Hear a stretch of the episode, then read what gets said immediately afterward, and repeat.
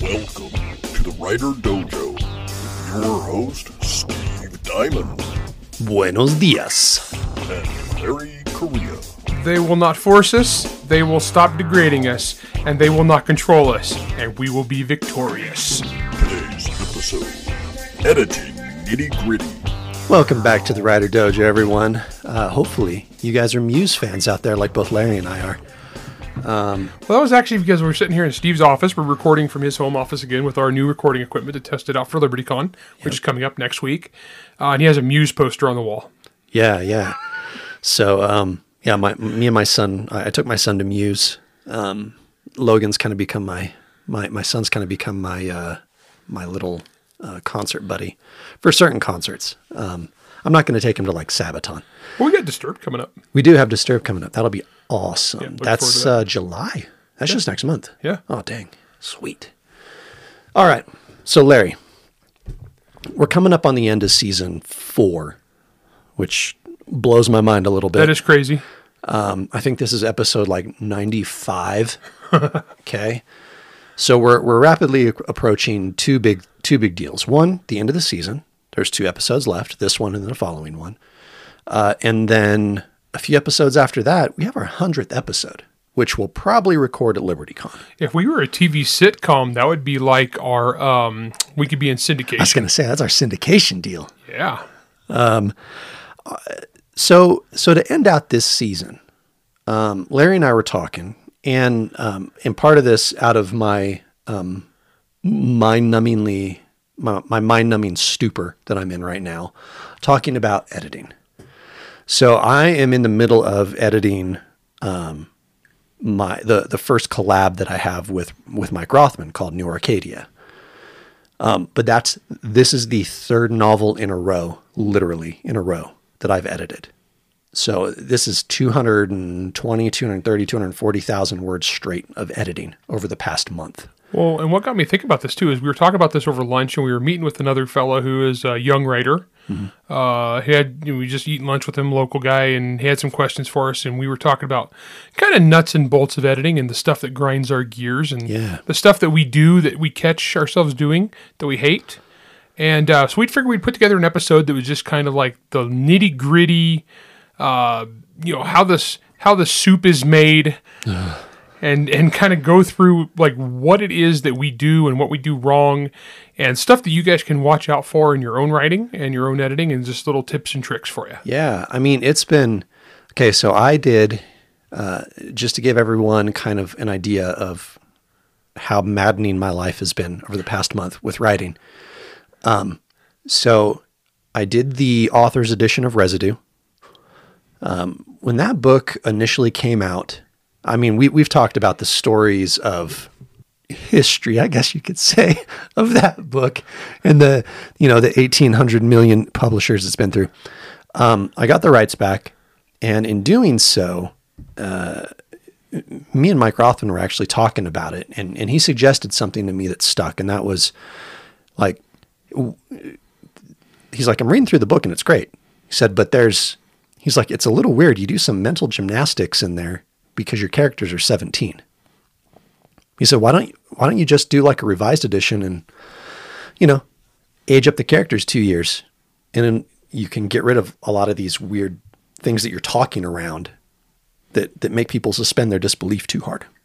I said, "Oh, okay. Well, that shouldn't it shouldn't be a, it shouldn't take me too long to to re-edit this book." I was wrong. Um, Editing never takes the amount of time you think it's going It to It always take. takes more. That's that's rule number one. Oh my gosh! So I'm going through, and uh, I, I I I should have known I was in trouble when uh, in the very first opening prologue chapter, like I'm making changes every other paragraph, just to wording. Yep. Because you got to remember, uh, you know, I wrote this book ten years ago.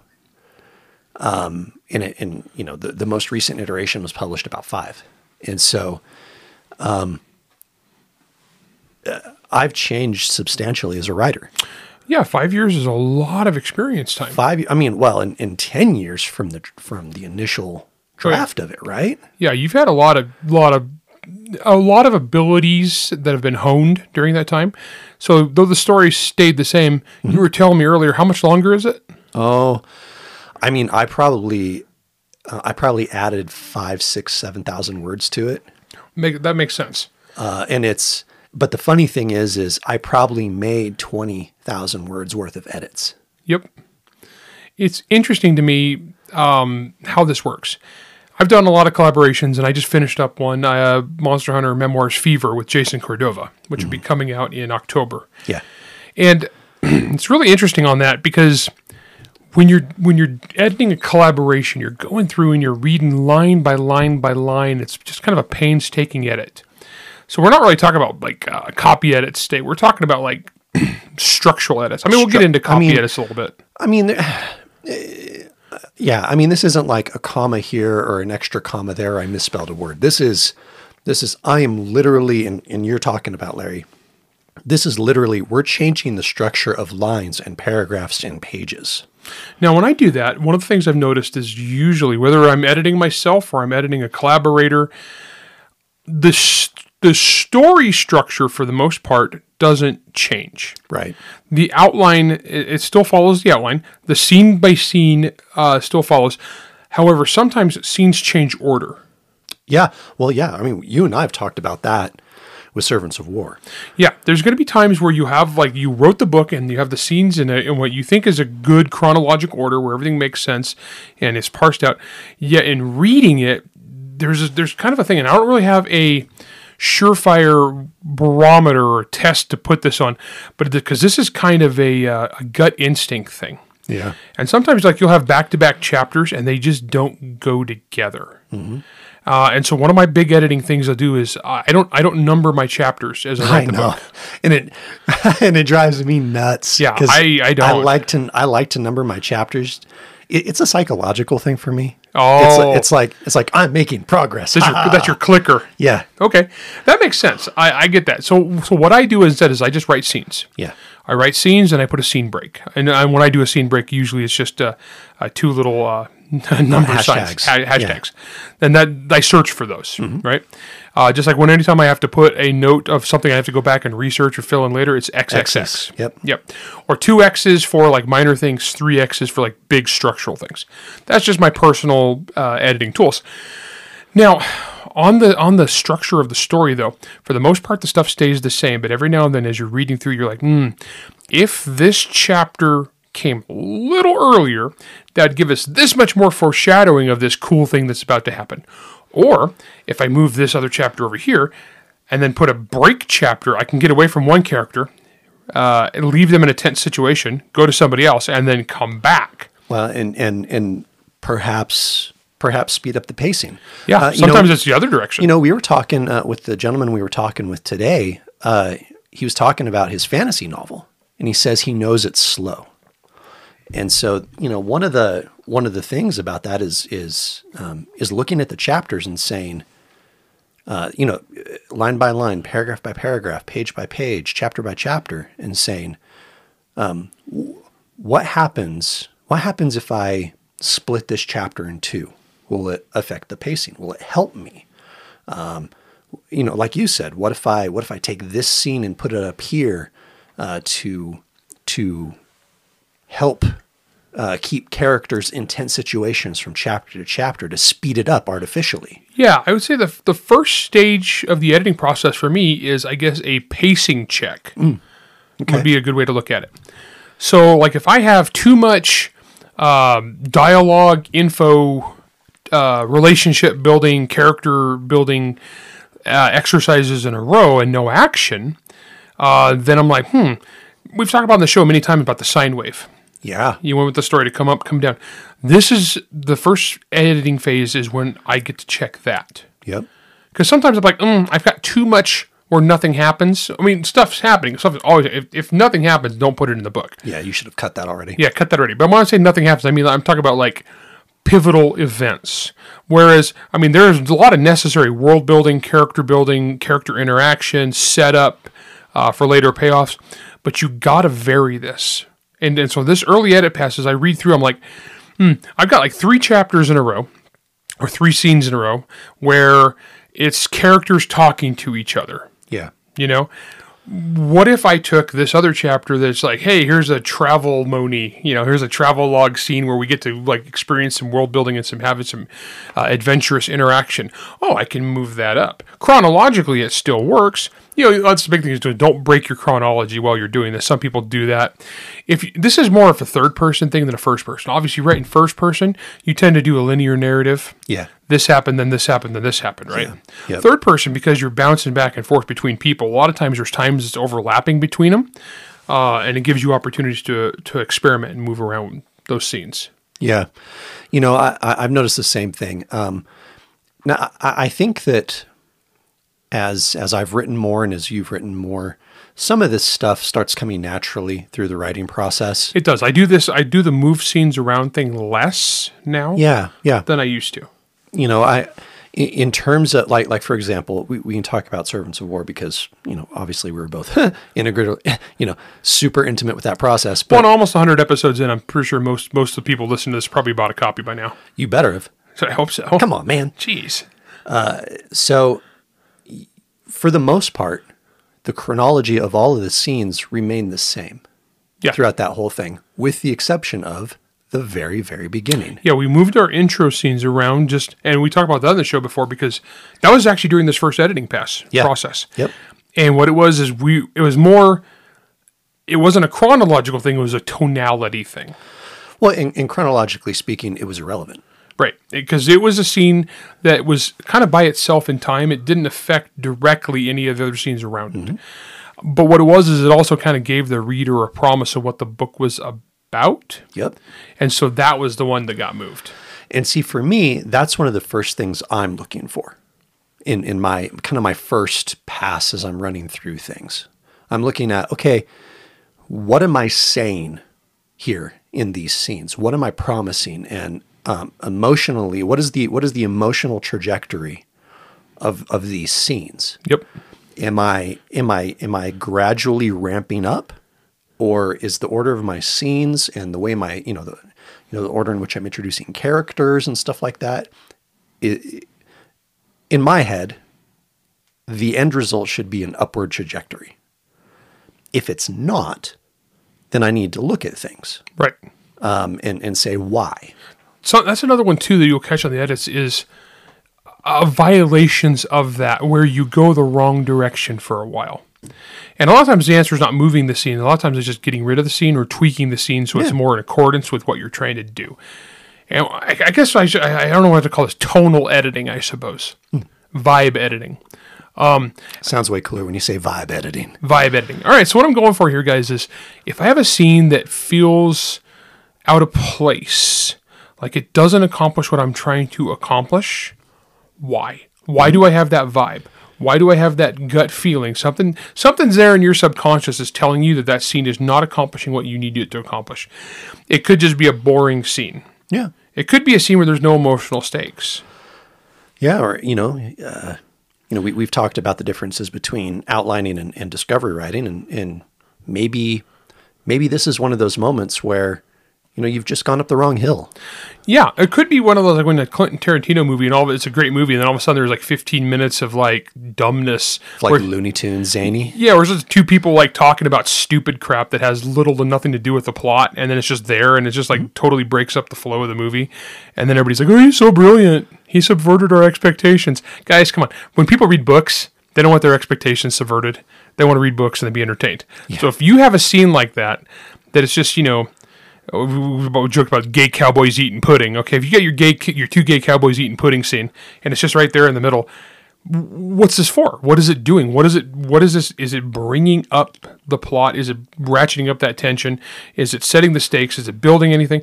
And if the answer to all that is no, then it's useless. Yeah, I mean, we, we talk about it all the time in, in, in which your all of your scenes should be servicing your character, okay, the plot, the the overall narrative of the story.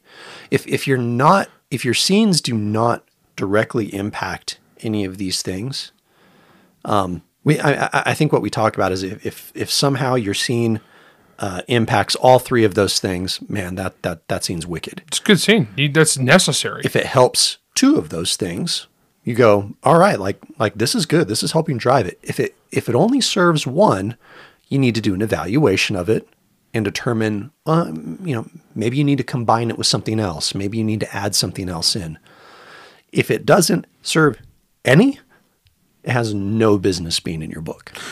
honestly, like if you watch a lot of low budget horror movies, it's the scenes where the characters will just bicker pointlessly. Yeah. Pointless bickering. It's a it's a running meme, running joke amongst horror movie aficionados. Yep. Yep. Especially low budget ones because they're trying to pad the 90 minute running time, right? They're trying to get to that. And so, of those will have the character. So, they've gotten eaten by monsters. They've struggled. They've fought. They've tried to survive. Then there'll be a scene for like 10 minutes Yep. The 10 minute bickering scene. where they're just like in the cave hiding from the monster and they bicker Yep. and it's completely pointless because what at that point it doesn't actually usually build the characters it actually usually deconstructs the characters because it makes the it makes the watcher or in this case the reader it makes us annoyed like Yeah. like shut up you idiots Well, and oftentimes they have to bicker pointlessly against what their actual better nature is.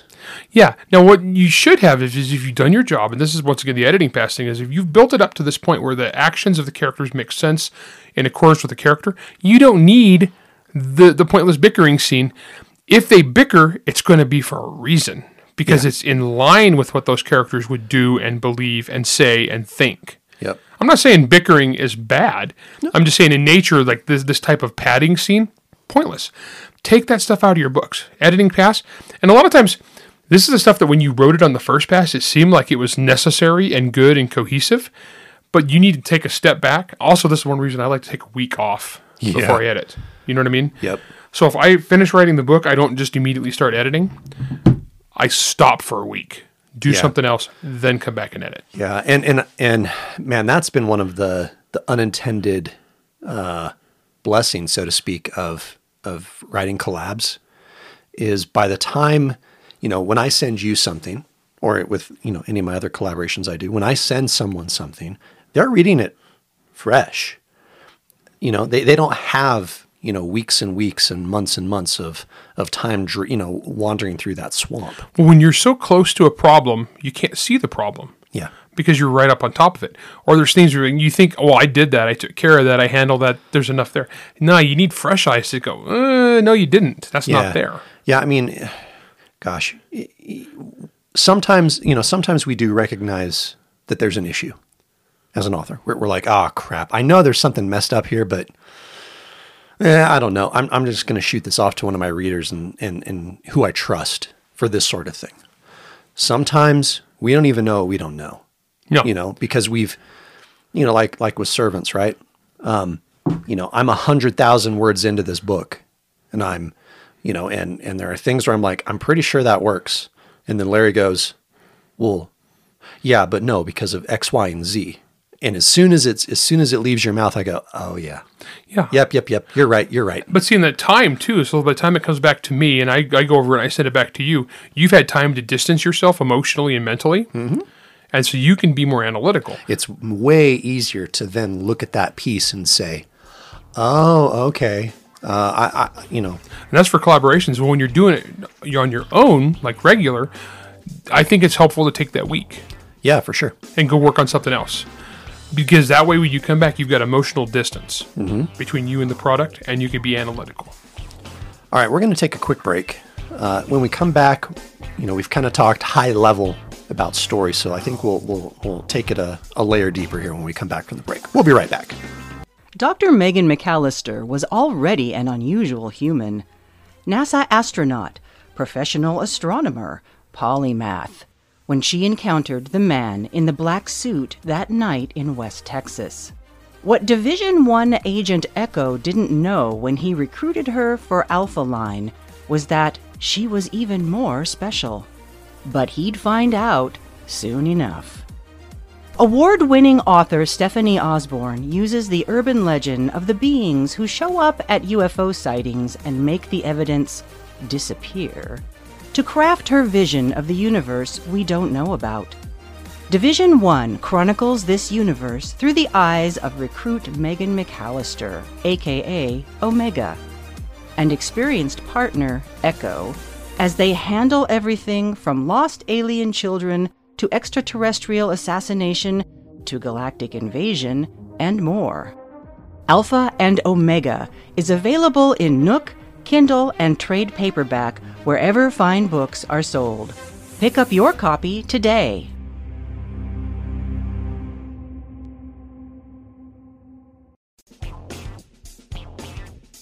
All right, everybody, welcome back.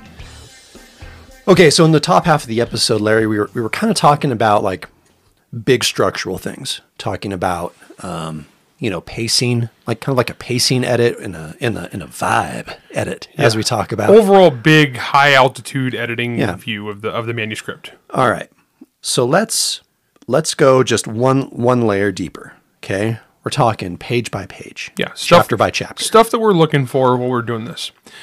Big things and little things. Mm-hmm. Uh, and this is, I'll get this is a little thing, but it's one of that's a pet peeve, and I just say this because I recently took uh, a uh, 13 hour drive somewhere and a 13 hour drive home. So I listened to a lot of my audiobooks Right. on the drive. Uh, I drove out to Washington State to, to do more gun school. Earn my light pin for you gun nuts Mm-hmm. out there. You know what that means. That's pretty badass. Um, but uh, repetitive word use Yep. One of the great banes of my existence, one of my pet peeves, and one of one of which every one of my collaborators knows that I hate. Yep.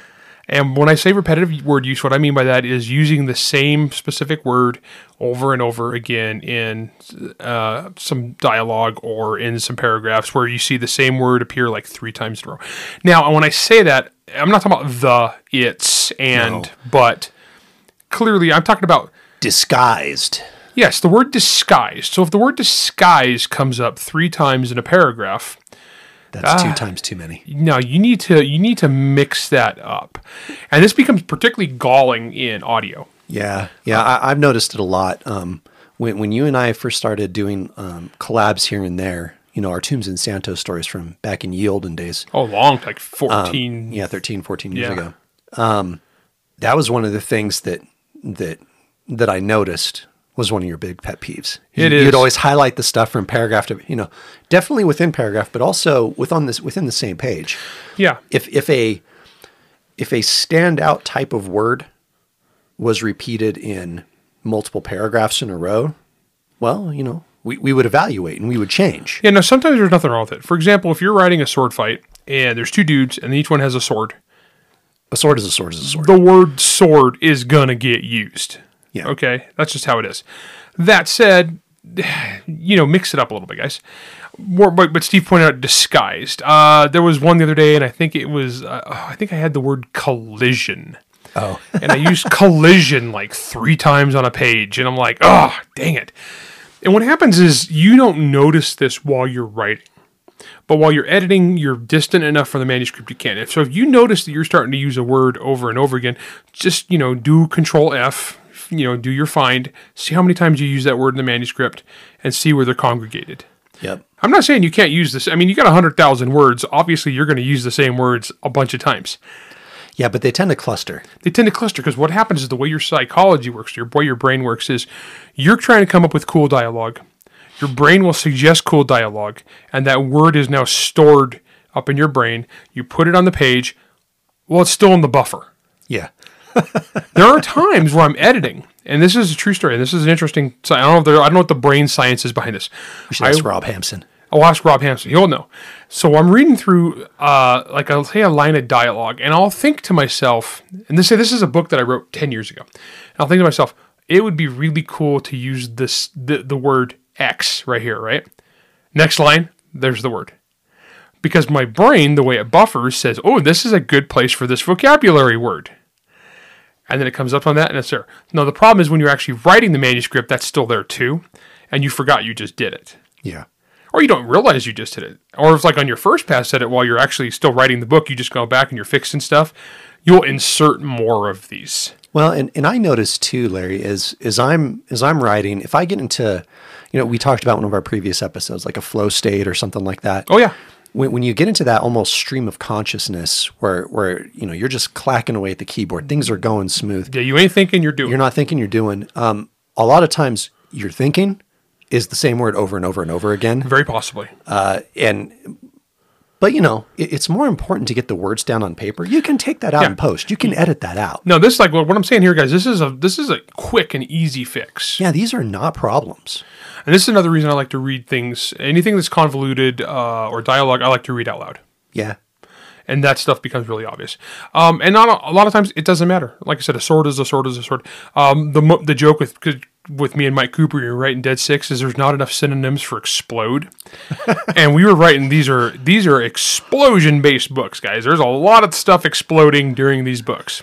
somewhere, somewhere, somewhere, uh, Michael Bay is is cringing because you said those phrases. Yeah, and so I'd be like, and this exploded, and this exploded, and this exploded. No, we got to mix it up. All right, that's that's three things exploded in three three sentences. You know, so so watch out for that. That's that's a pet peeve one of mine.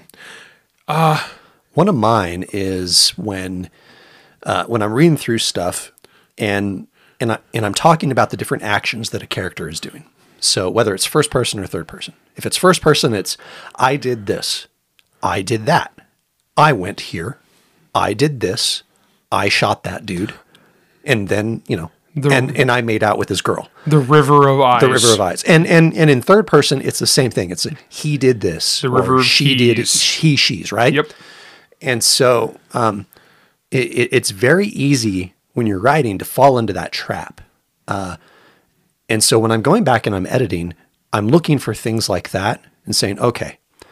And, and oftentimes it's just as simple as switching switching the order of the pieces of the sentence around. Yep. You know, it's and, you know it's um, he noted or I noticed the the red car. Okay.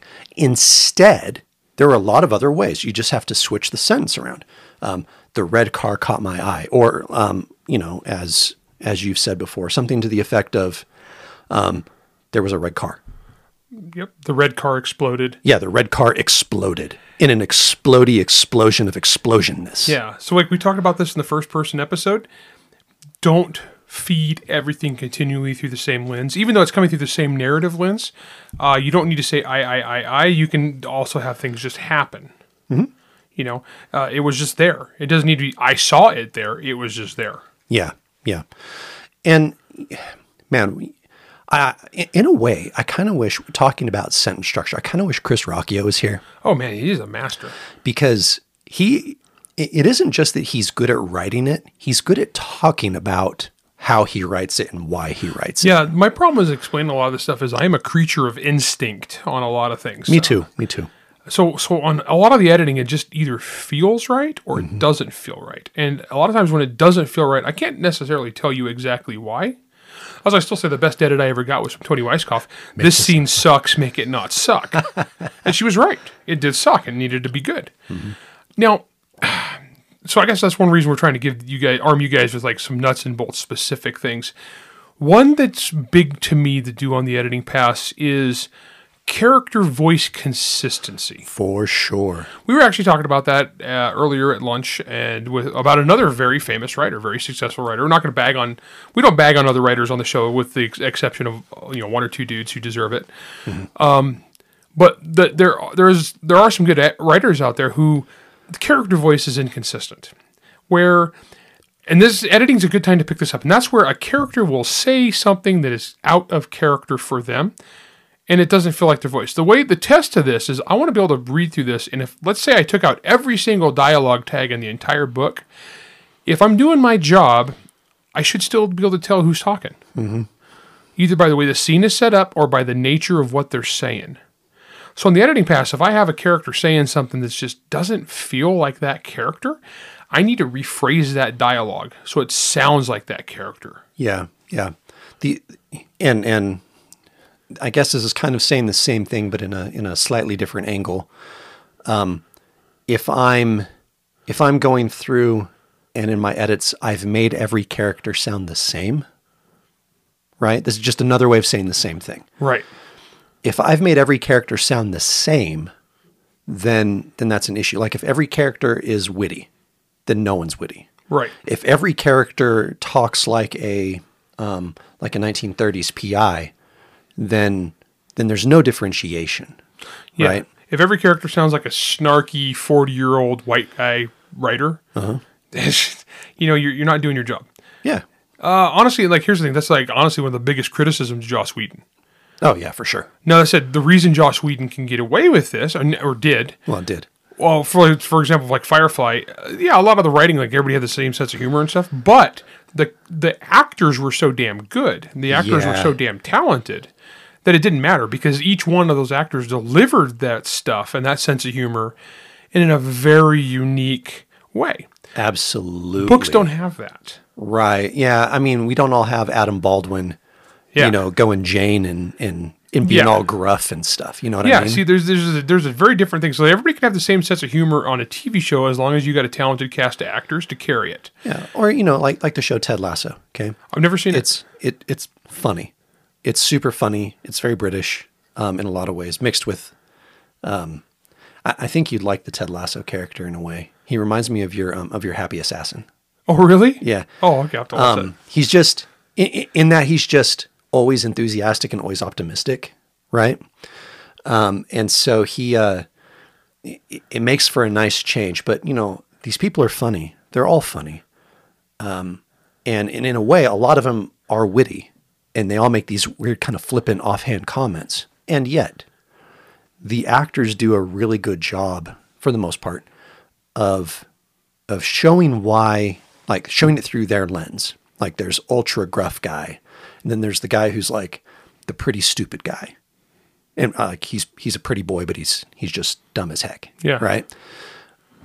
And so you see this now as the series goes along. A little bit of that gets muddy, but especially in that first season, it's so snappy. Um, but yeah, it, it- we as authors we can't rely on I don't know, uh, Edward James Olmos and uh, and Katee Sackhoff, right? Being being awesome actors and actresses, right? We can't rely on that. No, the actors are only as good as the reader's imagination, and so the the material that we provide has to be perfect and it has to be distinct. The writing has to be distinct. That's our biggest key. That's our biggest takeaway. And honestly, this is the point where you have to hit it. This is honestly your last real chance to get that right. Um, and so if I'm going through and I see that like a character said something and it was a good, funny line, but I'm like, hmm, that character wouldn't say it. Well, I'm going to go ahead and take that line and give it to somebody who would. Yeah, You know what I mean? yeah, And sometimes you just want to give a character a chance to shine, and that's great, but make sure they shine in a way that's organic to them. Because you can have unfunny characters say funny stuff, and then it's really funny. yeah. Well, you know, especially if it just kind of comes out of nowhere for them. Yeah. Well, you know, um, humor is super hard. Um, when I was doing when I was doing my edits for Residue and the sequel Parasite, the re re re re re edits of everything. Oh my gosh, I'm so sick of those books now. um, you know, and each of those books is six to eight thousand words longer than it was before. Everybody's like, "What's your least favorite book?" It's like whatever All one I them. whatever one I am working on now. What's your favorite book? Whatever one I just finished. Yeah. So um, I was going through, and this is one of my this is one of my self edits, Larry. Um, when I'm writing, sometimes uh, I'll I'll let I'll let like humor slide in. Um, I, I love I love watching comedies, right? You know, it, it's no secret that I love the show like Psych. I, I adore that show. I think the dialogue between them is is hilarious Cosmo Buttersnaps is still my you know go-to alias. exactly um, mc clap your hands uh, so it's you know y- you see these things and and and and i love those and i love their snappy dialogue back and forth and sometimes no matter what i'm writing that'll sneak in now and in the residue uh, in the jack bishop series the residue series some of that comes through and so as i was doing these edits one of the things i was looking at i was specifically looking at the humor that that was in there. Some of it's good. Again, I write, you know, if you're writing horror or, super, or you know supernatural thrillers and stuff, um, a little bit of humor can go a really long way in in those things, either to cut tension or to add to tension. And so I'm looking at the humor and saying, does this actually work? When I wrote it in a fever dream of, you know, Mountain Dew and no sleep, you know, I thought I was Terry Pratchett. But am I? No, the answer is no. I'm not Terry Pratchett. Um, so uh, a lot of what I did is I was cutting humor. I was just cutting sentences like little little pithy one-liners. I'm like, this doesn't hit like I thought it did on a reread. Right. It's either out of place or it's not. Mm-hmm. If it's out of place, got to go. Yep. That's the, the, that that editing pass is such a powerful thing, and it does honestly suck because to me, writing is fun, and editing is work, and that's why I think 20, 26 books in now. My I don't edit as much because I'm a better writer. So I have I've trained myself what to do up front, so I spend less time on the back end. Oh, thank goodness. But then again, I do all these collaborations where it's like But don't you think? But way don't, more editing. But, but don't you think, Larry? Don't you think that working on a lot of these collaborations has also made you a better writer? Oh, definitely, because I've learned something for everybody I've written a book with. Yeah. I, I can even a lot of times nail down specifically what it is because, like I said, a lot of this is instinct. But I've see the stuff that other writers do, and I'm like, okay, that's really cool. I see what you're mm-hmm. doing there. That's neat. Uh, and other times it's like, oh, I see what you do there. I don't like that. I'm not going to do that. Yeah. You know. That doesn't work for me, or whatever. Right. But but honestly, guys, it's a process of continual improvement. You know, uh, oh, speaking of continual improvement, that's because really what the editing is. This is another part where you get your little technical i- little bits. Like if you had somebody had an item in their hand and the item vanishes, Oh, Yeah. where did it go? Yep. You know, or or an item they didn't have suddenly he does have Yep. when he Yep. needs it. You know? or uh, you know, he uh, you know, he was holding the phone in his left hand, and then in the next scene, suddenly it's in his right hand. Or the gun was in his left, and now it's in his right, and now it's in his left, and now it's in his back pocket. Yeah. Sometimes Like- that stuff doesn't matter, but or you don't need to give me that. Sp- it just he had the phone, right? Yeah. You, you need to say where it was. But sometimes it does matter. It's kind of like when I was talking about editing with uh, Mike Kupari for Dead Six. We had the, the scene with the tonfa, you know, the the side handle Uh-huh, baton. baton, yeah. And I had like a whole paragraph describing how he beat a guy with a baton because he's trying to describe this weirdly shaped weapon. And we just in the final version, it's just he I beat him with a baton because all that other paragraph of information just didn't matter. Didn't matter.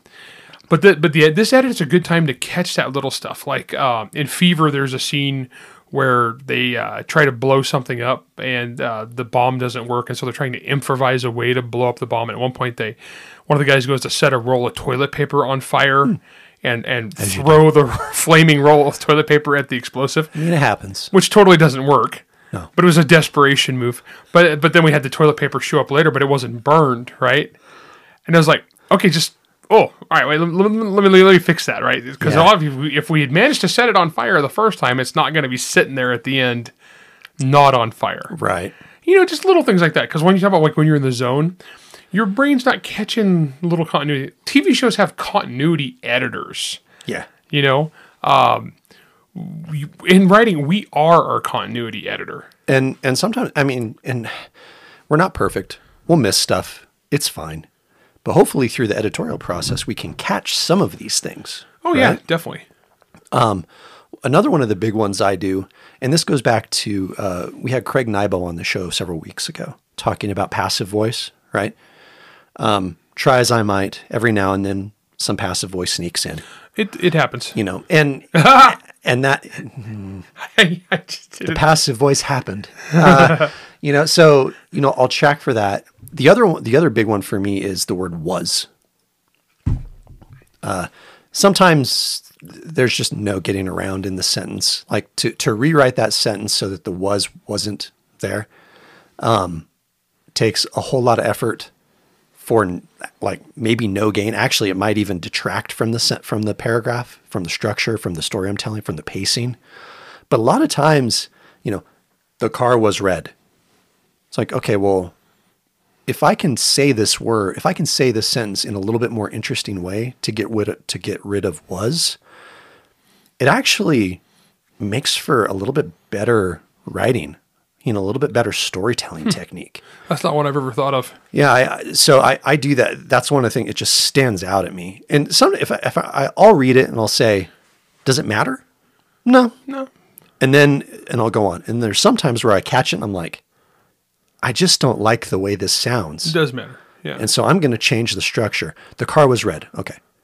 there's The a- red car passed by, leaving me in a plume of, of exhaust smoke yeah instead of there was a red car that yeah passed by. because that you got your descriptor in there and and you know and it, and it helps you by doing that oftentimes it helps you restructure the sentences so you don't have like the river of eyes or the river of he's or the river of its you know Well, sometimes it's just like you have a way of saying something in one, and it's nothing wrong. It's just it's more boring.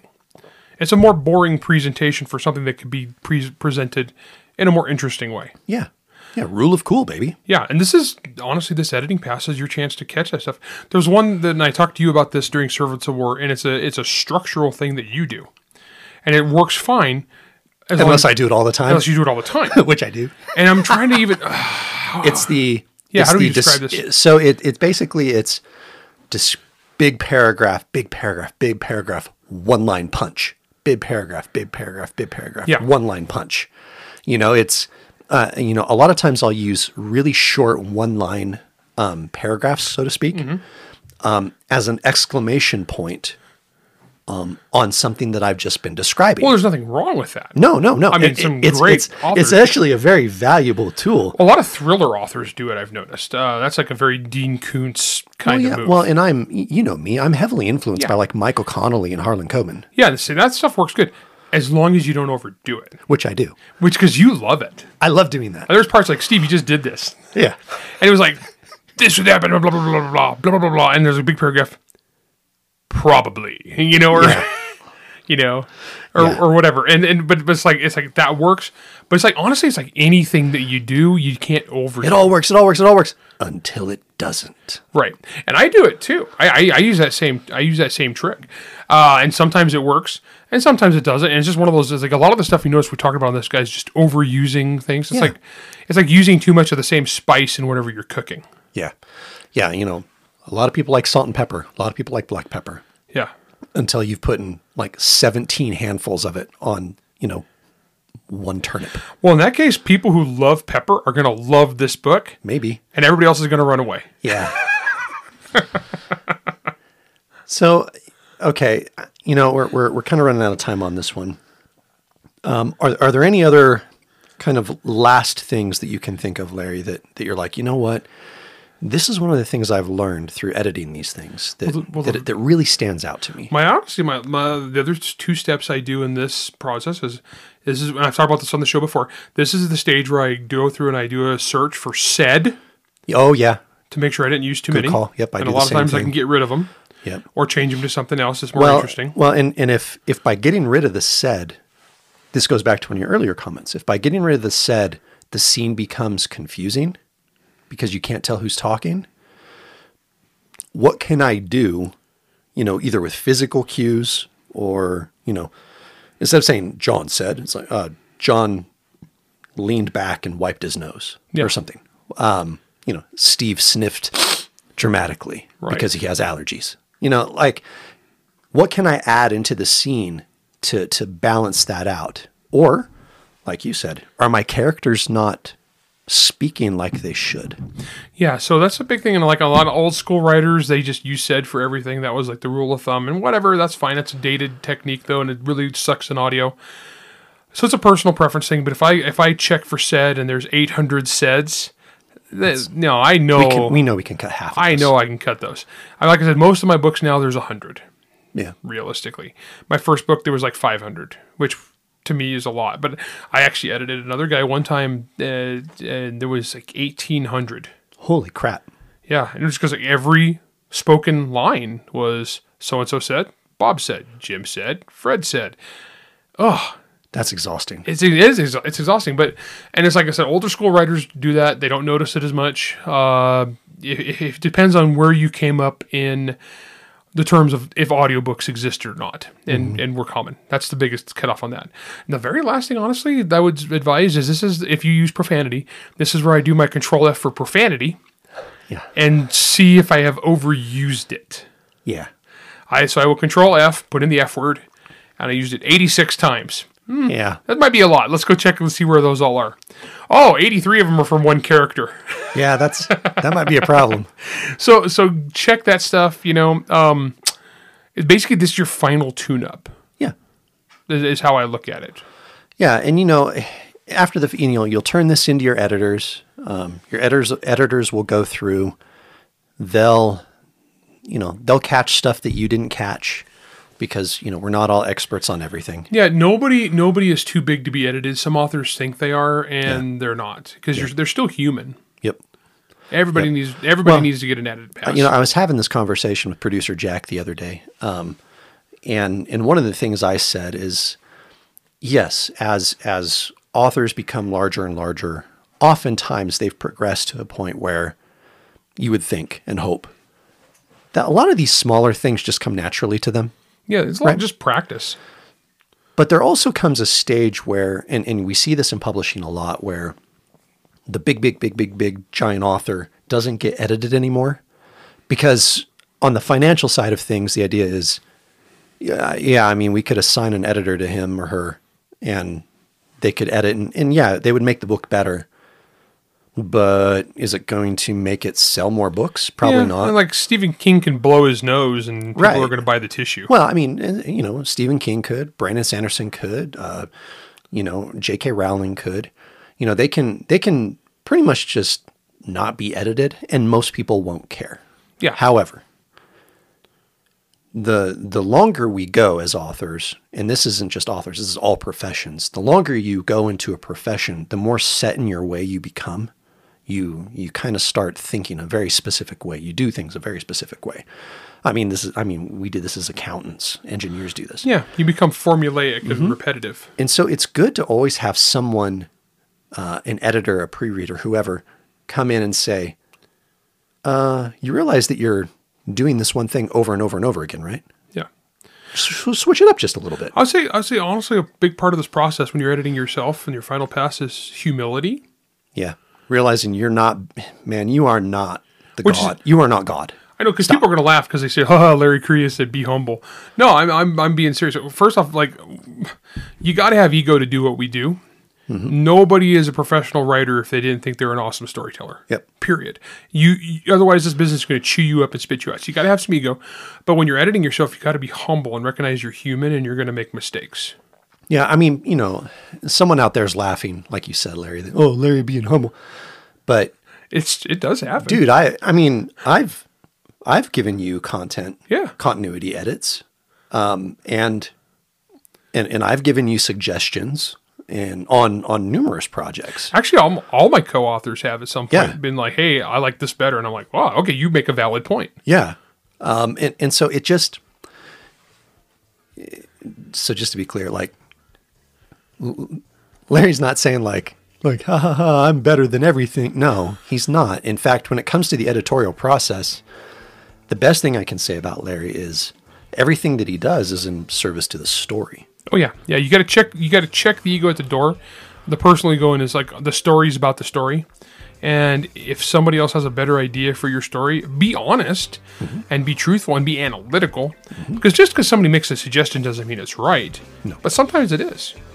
Wow, sometimes it's better than what you have. Oh yeah, totally. I've totally had that.